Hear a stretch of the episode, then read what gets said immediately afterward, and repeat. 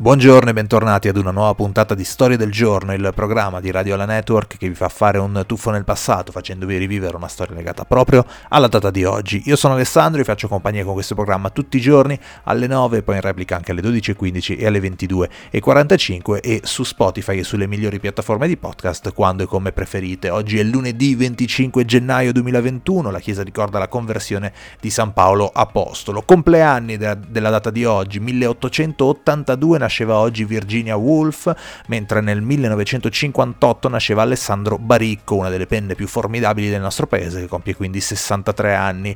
Nasceva oggi nel 1939 un'altra grandissima penna, più legata alla musica in questo caso, Giorgio Gaber, mentre compie 40 anni Alicia Keys, sono invece 39 per l'altra cantante Noemi. Passando invece al cinema, il grandissimo Tony Servillo compie 62 anni, lui vincitore di numerosi David di Donatello e anche di due European Film Awards. Ci spostiamo sullo sport e sul calcio perché sono 41 anni per l'ex giocatore del Barcellona Xavi, mentre sono 37 per l'ex giocatore del Milan, tra le altre Robigno. Eh, nel 1533, andiamo un pochino indietro, oggi Enrico VIII sposava Anna Bolena, un matrimonio che diciamo avrebbe avuto eh, un epilogo abbastanza tragico e avrebbe avuto degli strascichi notevoli nella storia. Eh, nel 1961 invece invece usciva al cinema La carica dei 101 della Disney, mentre nel 1964 veniva fondata la Nike. Rimaniamo bene o male in questo ambito sportivo perché oggi nel 1924 iniziavano le prime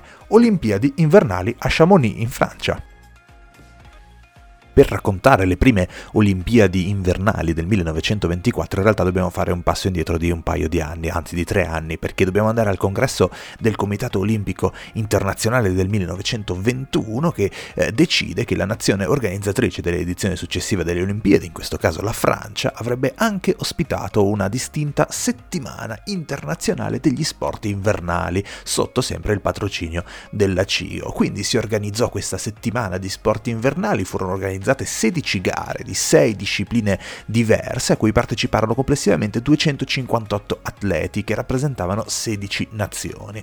Contemporaneamente si tiene anche un congresso della Commissione internazionale dello sci che porta alla nascita il 2 febbraio della Federazione internazionale di sci. Eh, ma questa settimana ha un grandissimo successo e allora si decide di replicarla, si decide che eh, nel 1925, quindi un anno dopo questa settimana di sport invernali, il CIO decide di istituire ufficialmente i giochi olimpici invernali da svolgersi ogni quattro anni, come i già esistenti giochi olimpici estivi, chiaramente però eh, negli altri eh, anni intervallati ovviamente rispetto agli giochi olimpici estivi. Le gare di Chamonix del 1924 vengono quindi retroattivamente poi considerate come i primi giochi olimpici invernali nel maggio del 1925, anche su pressione dei paesi nordici che avevano ovviamente dominato quella kermesse e volevano vedersi riconosciute quelle medaglie vinte come medaglie olimpiche. Allora, sono sei le, gli sport che si sono disputati durante um, quella settimana, in particolare la pattuglia militare, che poi vi spiegherò che cos'è, il bob, il curling, l'hockey su ghiaccio, lo sci e il pattinaggio. E sono tre i personaggi che possiamo considerare un po' simbolo di questa settimana. I tre personaggi di aver segnato la storia eh, sono questi. Charles G. Trow eh, degli Stati Uniti, campione di pattinaggio, che è stato il primo campione olimpico nella storia dei giochi olimpici invernali perché vince la prima gara dei giochi i 500 metri di pattinaggio di velocità.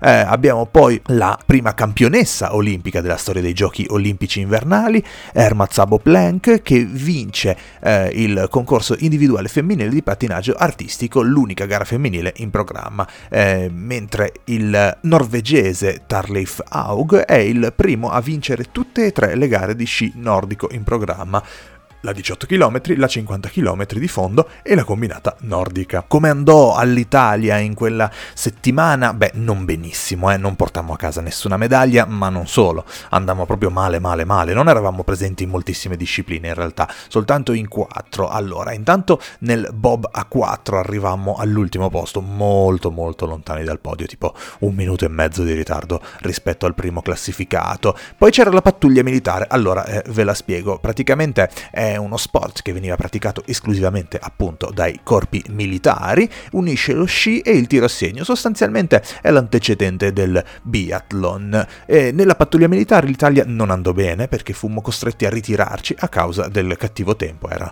uno sport di squadra, si giocava in squadra e tutta la squadra si ritirò. Ehm, non andò bene nemmeno con lo salto con gli sci, arrivammo diciassettesimi e diciannovesimi, i nostri migliori eh, atleti, e non andò benissimo nemmeno con lo sci di fondo, perché nella 18 km il nostro miglior atleta arrivò dodicesimo, nella 50 km, nella 50 km il nostro migliore arrivò nono. Insomma, le medaglie erano ancora lontane, ma per fortuna poi le cose cambiarono e ci portammo a casa qualche soddisfazione nelle Olimpiadi successive.